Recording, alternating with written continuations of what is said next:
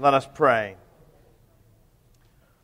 O God of unchangeable power and eternal light, look favorably upon thy whole church, that wonderful and sacred mystery, and by the tranquil operation of thy perpetual providence, carry out the work of man's salvation, that things which were cast down may be raised up, and that all things may return into unity through him by whom all things were made, even thy Son, Jesus Christ our Lord.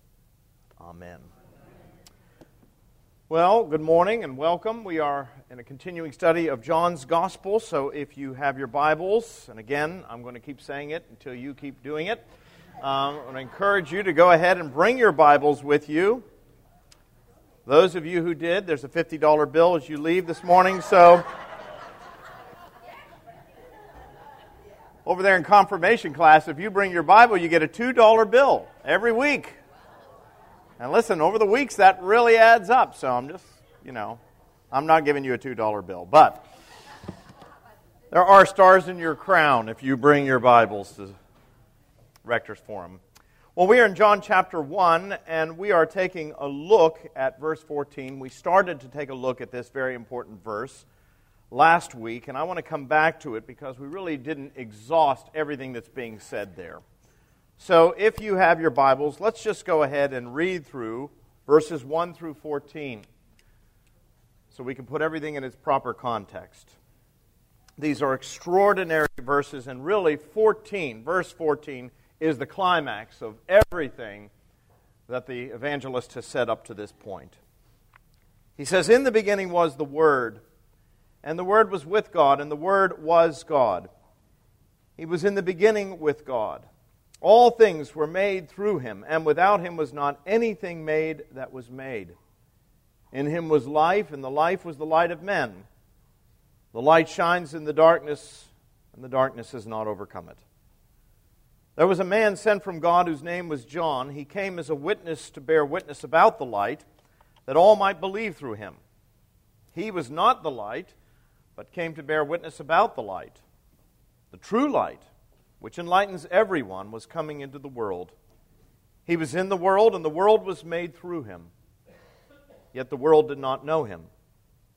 He came to his own, and his own people did not receive him.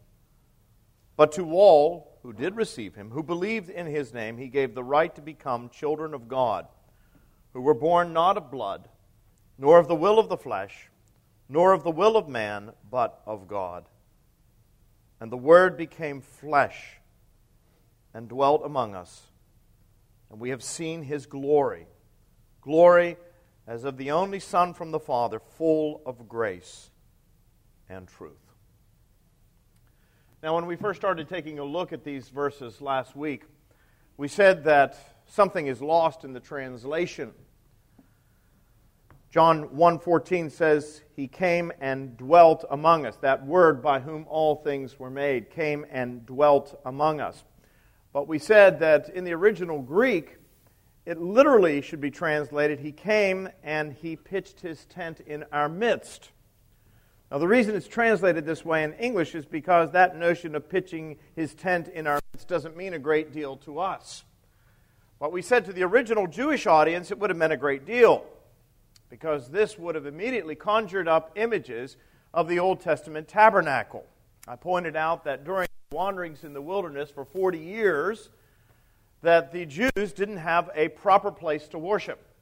It wouldn't be until the time of King Solomon that the first temple would be built. You know that temple would be destroyed, and the second temple would be constructed by King Herod, which was the temple that existed at the time of Jesus. That's what we call Second Temple Judaism. But during their wanderings in the wilderness, and for a great part of their history, the Jews had no permanent place to worship. They had a mobile worship site. It was a tent. It was sometimes referred to as the tent of meeting. It was the tabernacle. And it had great significance for them. We talked a little bit about the significance of the tabernacle in the life of the Jewish people. We said it was the center of their communal life. They would be wandering, they were a nomadic people. And when they came to stop or to make camp for however long that might be, they were very much like the Plains Indians during the um, 19th century. They wandered from place to place. But when they found a place where they would set up camp, the first building that would be constructed, temporary building site, would be this tabernacle. Uh, it was made of wood covered in linen sheets, and it was the center, always the center of the camp. All the various tribes, the 12 tribes, as, and, as well as the, the priests, the Levites, would always camp round about the tabernacle. So we said this is great significance for us because when Jesus is described as the tabernacle or is compared to the tabernacle, what we're saying is that Jesus is the center of our communal life as Christians. We said the tabernacle was also the place where the law was preserved. The innermost part of the tabernacle contained the Ark of the Covenant. And within the Ark of the Covenant were copies of the Ten Commandments. The first copy had been destroyed by Moses. He'd thrown them down, symbolic of the fact that the people, when he came down off the mountain, were worshiping the golden calf. They had violated the first of those commandments, and by default, all the rest. But a second copy of the tablets were made, and they were placed in the Ark of the Covenant, which was placed in the innermost part of the tabernacle to be preserved. And we said that Jesus, again, being compared to the tabernacle, is the one who fulfills the law of God. He fulfills it perfectly. The author of Hebrews says we have a great high priest who has been tempted in every way as we are, yet without sin. Jesus alone did his Father's will and kept the law. He said so. He said, I have not come to destroy the law, but to fulfill it. All of the law, all of the promises are fulfilled in him. This, as I said, was the place of meeting. It's where God revealed himself to the people, it's where he made known his will for the people. And if you want to know what God's will is, if you want to have an encounter with God, that's where you will encounter him. Not in the tabernacle anymore, but in the person of his Son, Jesus Christ, the Word made flesh. We said the tabernacle was also the place where sacrifice was made. There was a brazen altar that was part of the compound where there were sacrifices continually burning. A reminder to us of the gravity of human sin. That was what the whole Old Testament sacrificial system was all about.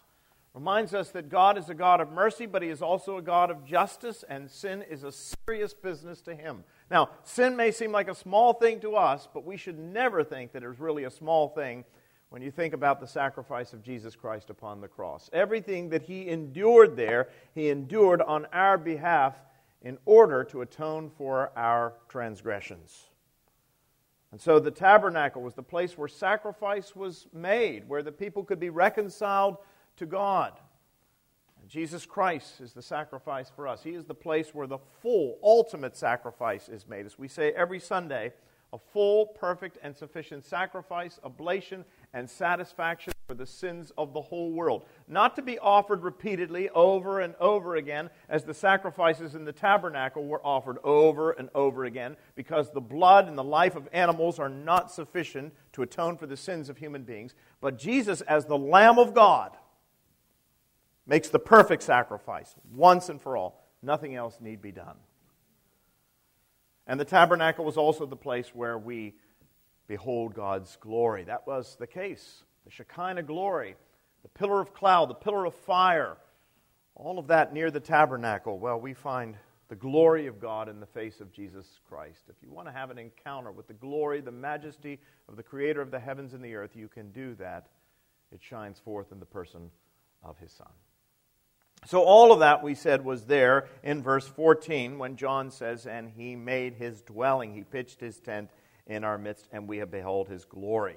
Glory as of the only Son from the Father. But then he goes on to add this phrase, and we didn't look at this last week full of grace and full of truth.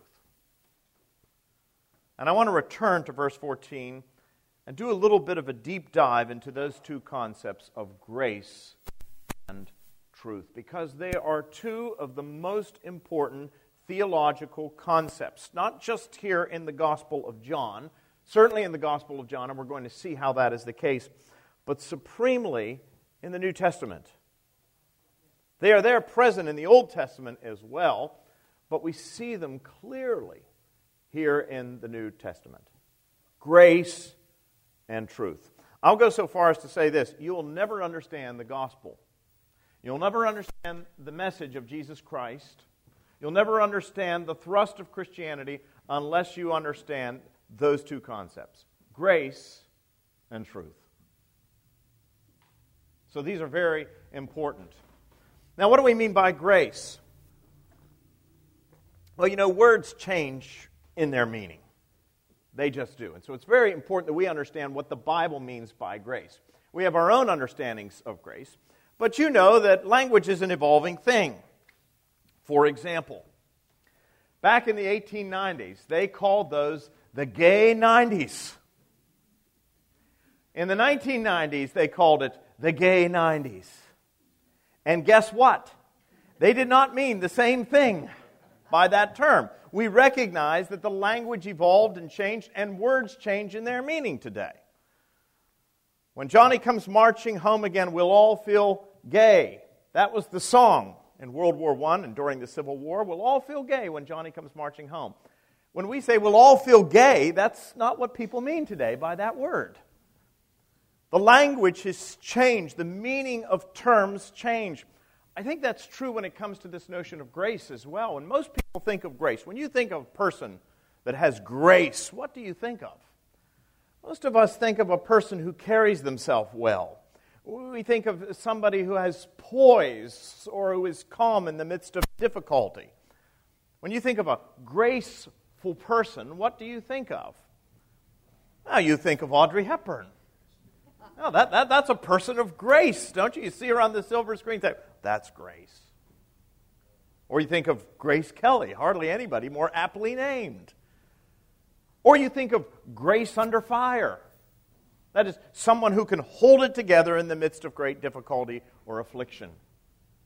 It's important to understand that when the Bible speaks of grace, it doesn't mean anything like that.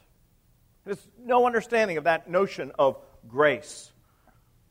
I think sometimes when we, the Roman Catholics pray, Hail Mary, full of grace, that's what they think of, that she was a very graceful person. That's not actually what the idea means at all. When the Bible speaks of grace, and again, this is vitally important if you want to understand what Christianity is all about. When the Bible speaks of grace, what it means is God's undeserved, unearned favor. It's receiving from God what we do not deserve. It's closely related to the concept of mercy.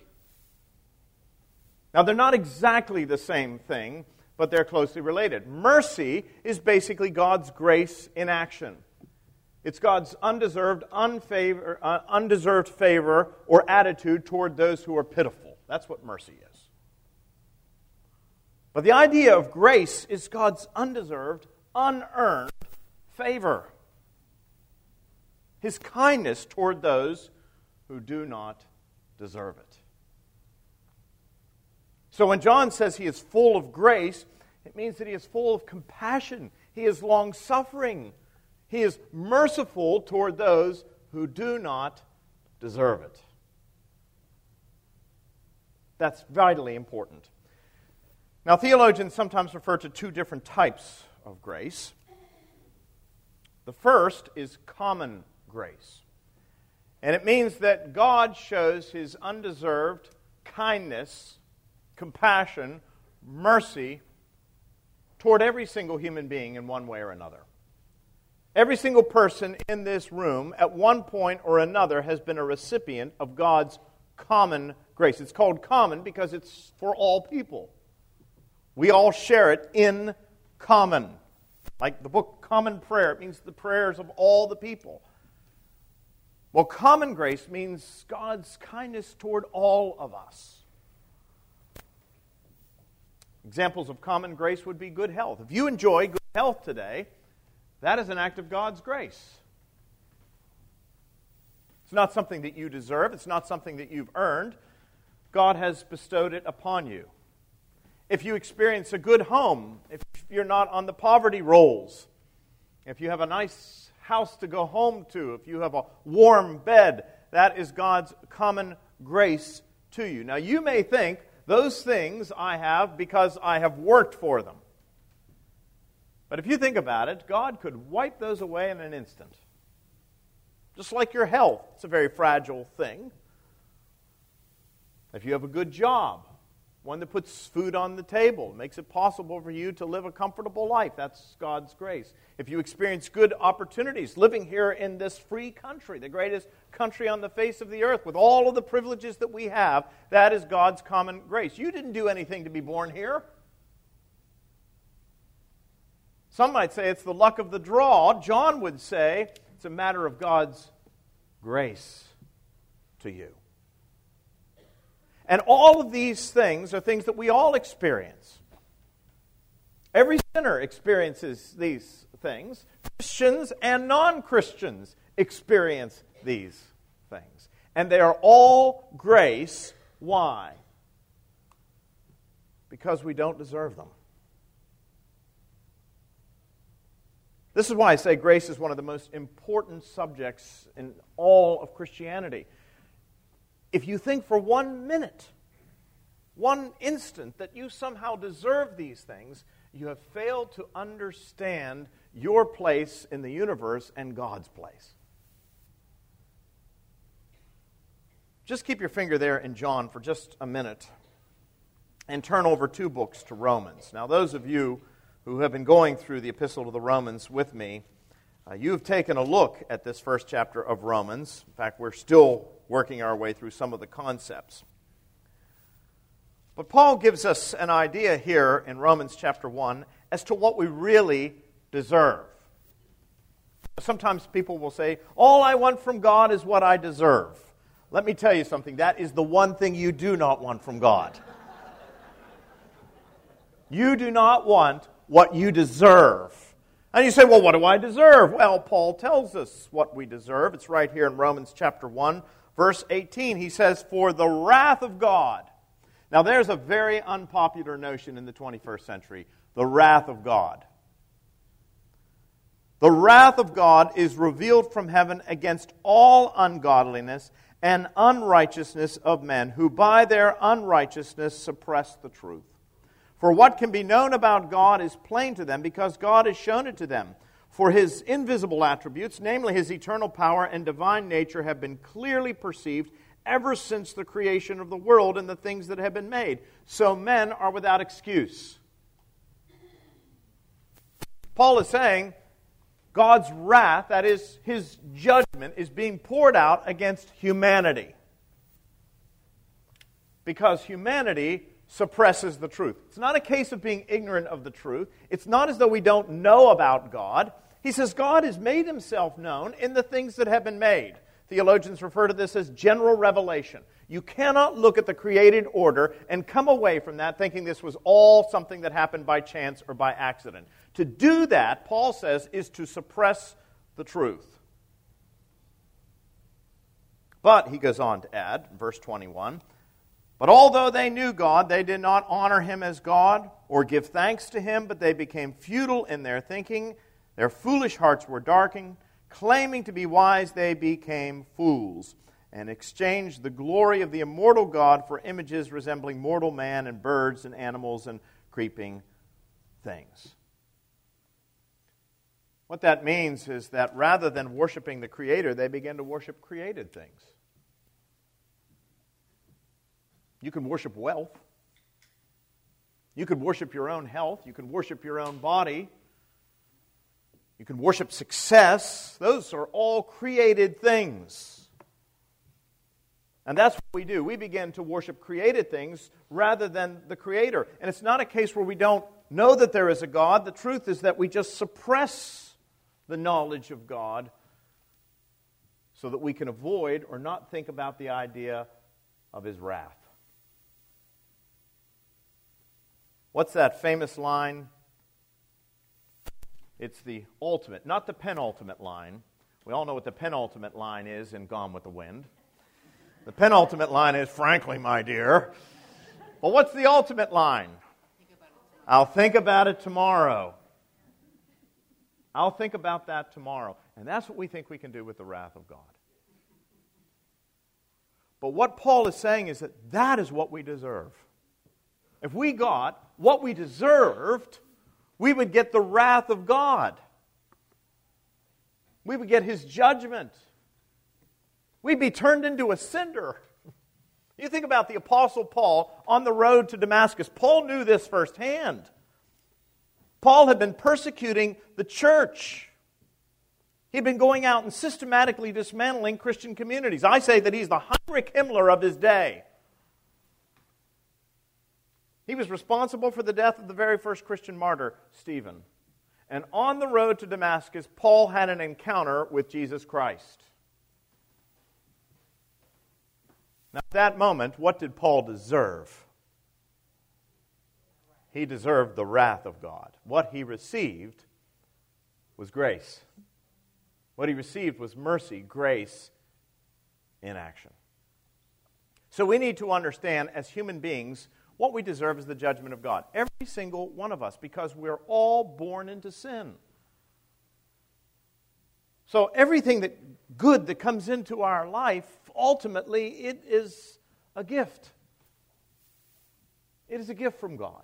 Every breath we take is a gift from God. If He were to withhold, withhold His grace for even an instant, you and I would perish. So when theologians talk about grace of God, this is part of what they mean the common grace.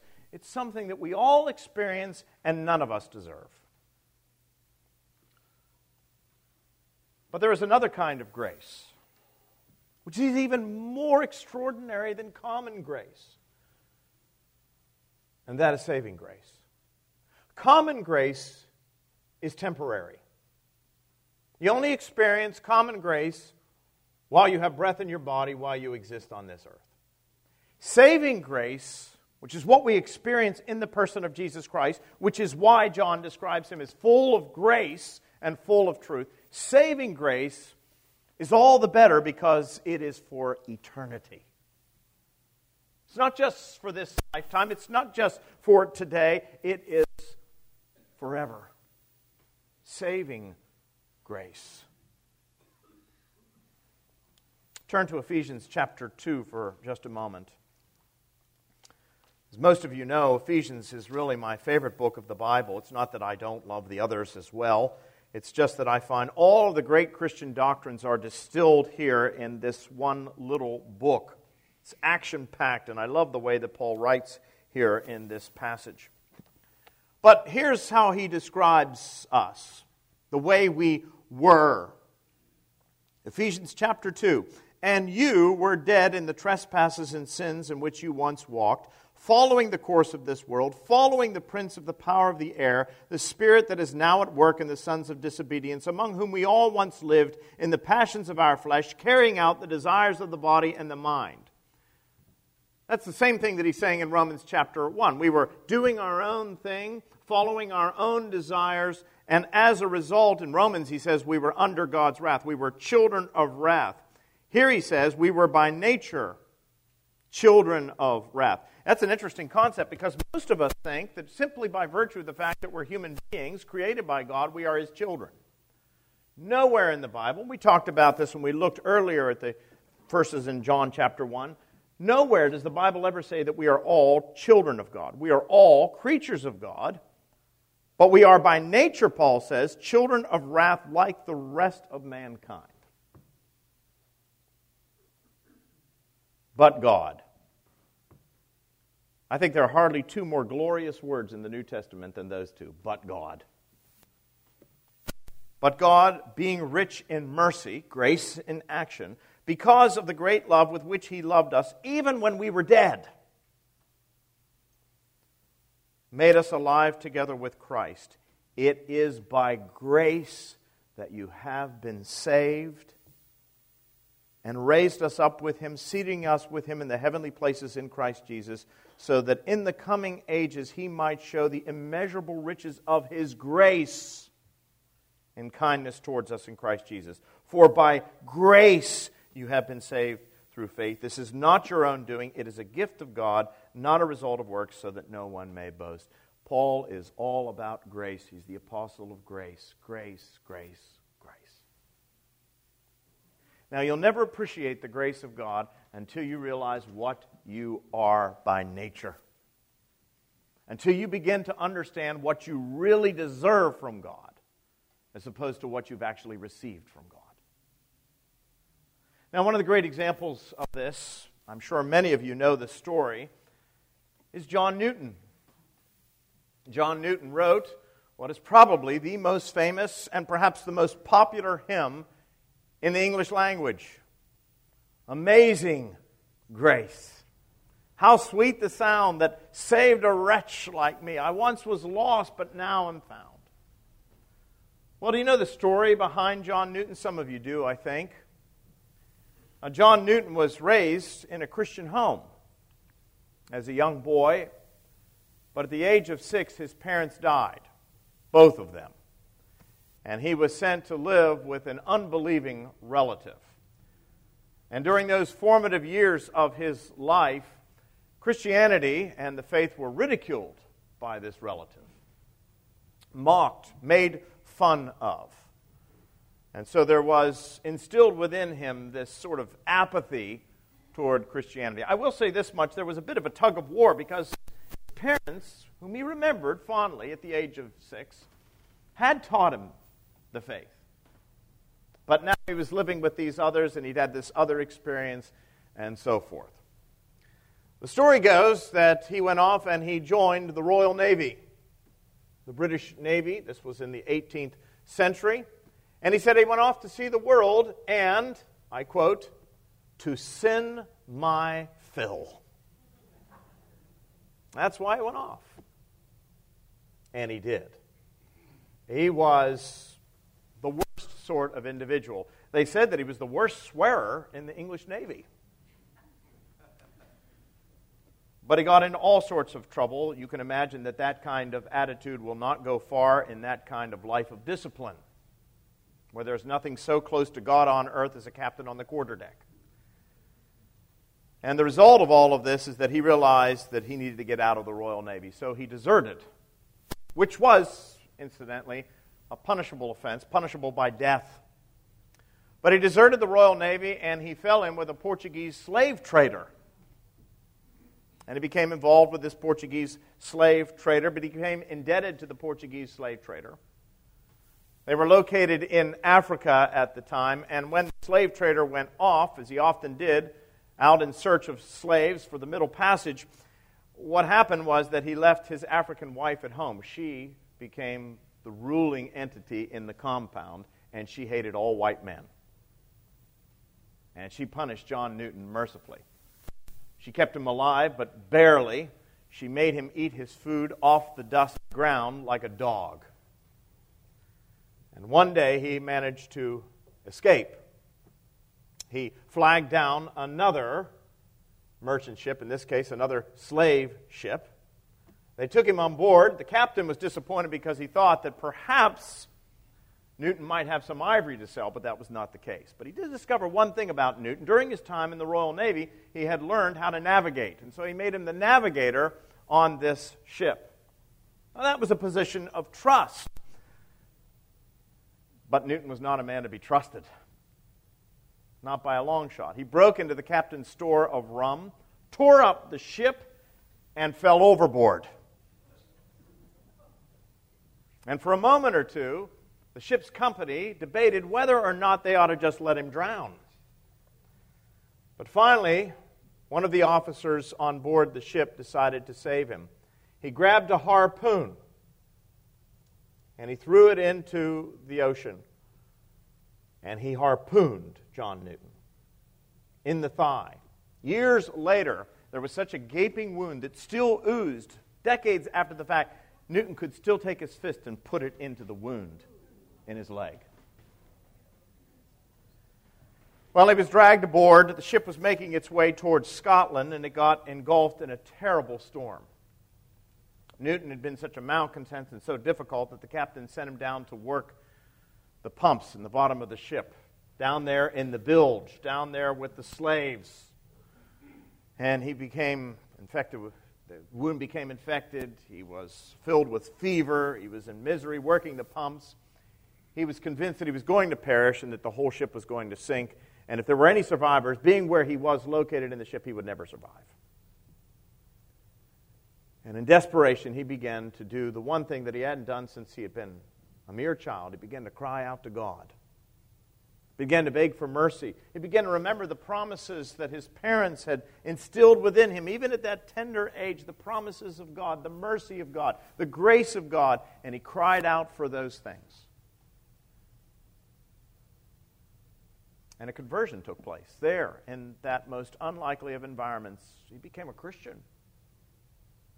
He felt a, a sense of peace that flooded his soul, that even if he were to perish, it would be all right. When he got back to England, he dedicated himself to education. He became a highly educated man. And he became a clergyman in the Church of England. He became a profound influence on successive generations of young men, not the least of whom was a man by the name of William Wilberforce, who would almost single handedly eradicate the slave trade in the British Empire in the 1830s. He was a man who came to faith through the influence of John Newton, a former slave trader. And as a response to his conversion there, he wrote that extraordinary hymn, Amazing Grace. How sweet the sound that saved a wretch like me. I once was lost, but now I'm found. I was blind, but now I see. That was his song. Let me ask you this question Is that your song?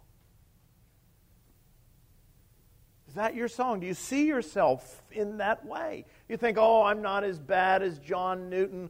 Listen, we are all as bad as John Newton. And but for the grace of God, we could all be in that kind of a situation. What would your life be like if you had been raised in a Christian family and at the age of six your parents had died and you were sent off to live with a cruel, unbelieving relative? How might your life be different than it is now? The only reason it isn't, you see, is because of the grace of God, His common grace toward you. And it is the saving grace of Jesus Christ that saved John Newton. It is the saving grace of Jesus Christ that saves us. That was his song. I hope, I pray, it's your song too. Because if you cannot see the glory, the majesty, the beauty of grace, my friends, you really don't understand what Christianity is all about. If you still think that there's something that you deserve from God, then you neither see yourself aright, nor do you see God aright. So he is the one, going back now to John, who is full of grace. Full of grace. But he's also full of truth. And this is a very important word as well. Uh, John uses it a number of times, as I think most of you know. John not only wrote this gospel, he wrote four other books in the New Testament as well three epistles, 1st, 2nd, and 3rd John, and the book of Revelation. And this idea of truth is threaded throughout all of those writings, at least 24 times in the writings of John the truth, the truth, the truth. This is the first time that we encounter it here in John's gospel. You could just take a few look at the few of the passages there to see how he talks about truth. One of the most famous examples, of course, is in John chapter 14, where Jesus says, I am the way, the truth, and the life, and no one comes to the Father but by me. And I always point out there's a definite article there. He's not a way, a truth, a life. He is the way, the truth, and the life. Truth with a capital T. In John chapter 14, 15, and 16, the Holy Spirit is described as the Spirit of truth. So Jesus, as the second person of the Trinity, describes himself as the truth. The third person of the Trinity is described as the Spirit of truth. And in John chapter 17, the Word of God, which comes to the Father, from the Father, is described as the Word of truth. That's very important because what it tells us is that truth is a vital part of the character of God. He is the God of truth. Christians do not deal in the opinions of men. Everybody's got an opinion. Isn't that true? You, you watch the news, and it doesn't matter what outlet you watch, everybody's got an opinion. And what are they worth? That much in the ultimate sense. They're not worth a whole lot at all.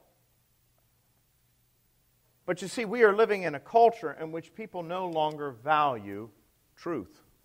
There was an age in the history of the world when people believed in absolute truth. If this was if A was true, then that meant that B was false. That's just the way it is. But we're no longer living in that age. We're now living in an age in which truth, like so many other things, is relative. Is it true? Well, that depends. A lot of this started in the 18th century with a man by the name of Georg Wilhelm Friedrich Hegel. Hegel came up with what was known as the dialectic. You know this. He said that there is a thing called a proposition, that is, an argument that people set forth. We call that a thesis. And then what happens is that somebody comes along with a counter argument, and we call that the antithesis. And then what happens is that there's this great debate that goes back and forth between the thesis and the antithesis, and what results oftentimes is some sort of a compromise position, which is the synthesis. Ever heard that before? Thesis versus antithesis equals synthesis. Synthesis becomes the new proposition, the new truth. Until what happens? A counter argument comes along, and the whole process goes on and on like that. And so Hegel argued that basically truth was a moving target, an ever evolving thing. What is true for us may not have been true for those who lived in a previous generation. And what is true for us now won't necessarily be true for those who live 100 years from now. Truth is a constantly evolving thing. But listen, that is not the case. When you ask most people today, is it true? They could care less. What they want to know is, does it work? What do you mean, does it work? Does it work for me? That's one of the reasons why people are encouraged. Oprah Winfrey does this all the time. I will never understand why people are so impressed with Oprah Winfrey. I, I will never know why people go and seek out wisdom from Oprah Winfrey. But at any rate, one of the things that Oprah Winfrey is constantly telling people who come on her show is that they need to tell their truth. You ever heard that? Tell your truth. Your truth needs to be heard. It's interesting to note she doesn't say the truth. It means that everybody has their own individual version of the truth, and if you're not going to be judgmental, you have to recognize that they're all valid. Now, imagine a system of justice in which people are encouraged to tell just their version of the truth. When you go into a courtroom, you have to swear. I swear to tell the truth, the whole truth, and nothing but the truth. Imagine going into a courtroom where you're on trial. Somebody's accused you of somebody, and they're bringing in a witness, and the witness is against you, and they take an oath that says, Do you swear to tell your truth? And only your truth, and nothing but your version of the truth. Can you imagine how chaotic, how destructive that would be to society? And that is exactly where we are in Western culture today. There's no other word for it than diabolical.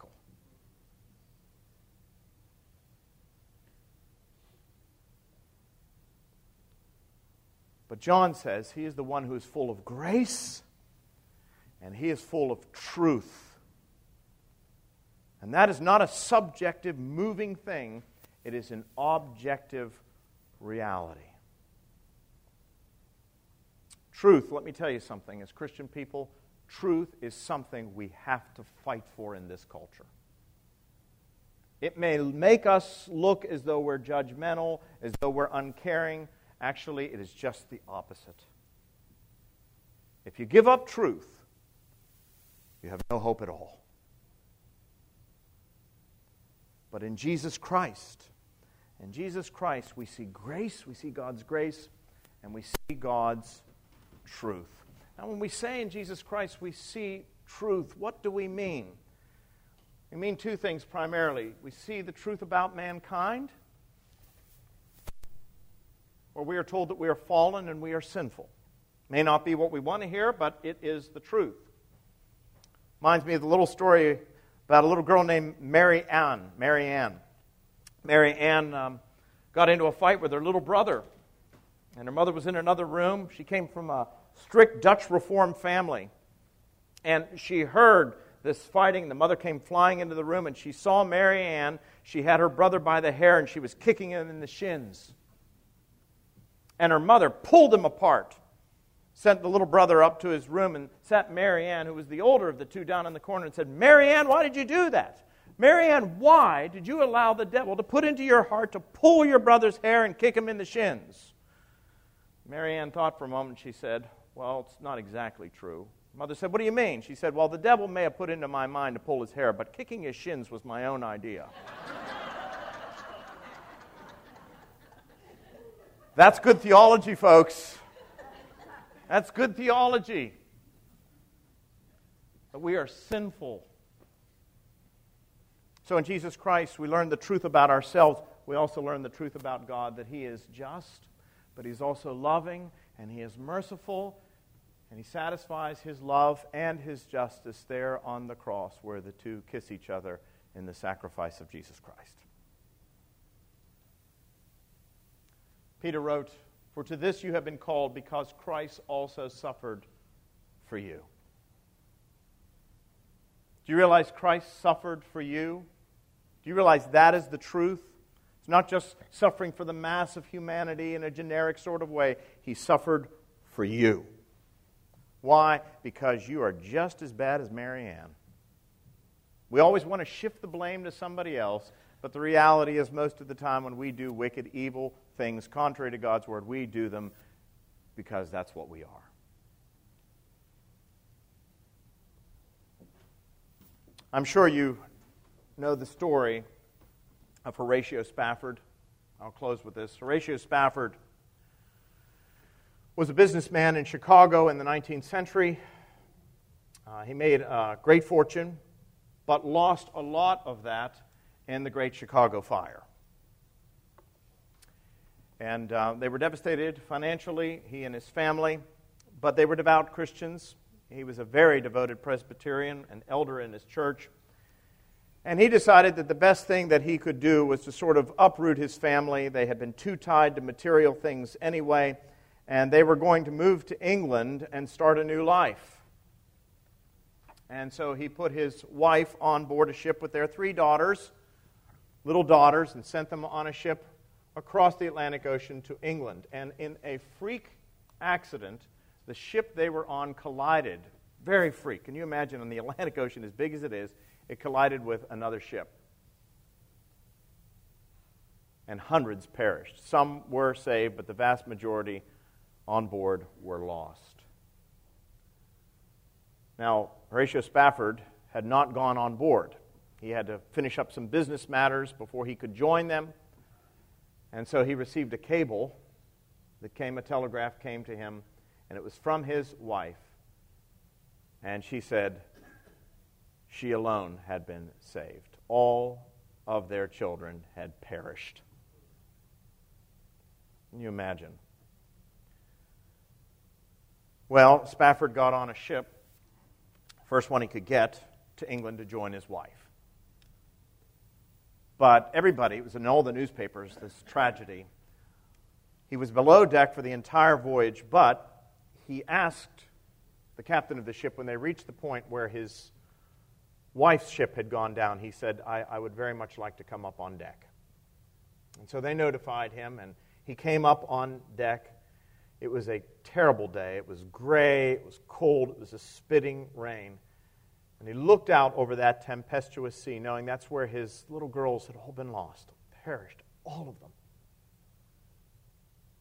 And he wrote these marvelous words When peace like a river attendeth my way, when sorrows like sea billows roll, whatever my lot thou hast taught me to say, it is well it is well with my soul. Now, here's the question. It's a wonderful hymn, but that's not my point. The question is this how can you say that? How can you, in the midst of tragedy or disaster, say, It is well with my soul? He could say it because Horatio Spafford knew what he was a sinner who had been saved by grace. He didn't deserve anything from the Lord. Any good in his life was a gift from the Lord. He'd experienced common grace just to have those children for as long as he did. They had been trusted to his care. But he could say, It is well with my soul because he knew that they had been trusted to a gracious God. A gracious God who redeems everything that is precious and is lost. To me, the most powerful stanza in that entire hymn is not the first one, which everybody knows, but the third one. My sin, oh, the bliss of this glorious thought. My sin, not in part, but the whole, is nailed to the cross, and I bear it no more. Praise the Lord. Praise the Lord oh my soul. If that is true for you, it will be well with you and with your soul no matter what. Let us pray. Father in heaven, we give you thanks and praise that you are a God of grace and a God of truth, and that we see both of these in the face of your Son, Jesus Christ. Grant us the ability to see ourselves aright, to revel in your grace and in your mercy, and to give our lives for the proclamation of your truth. For we ask it in Jesus' name. Amen.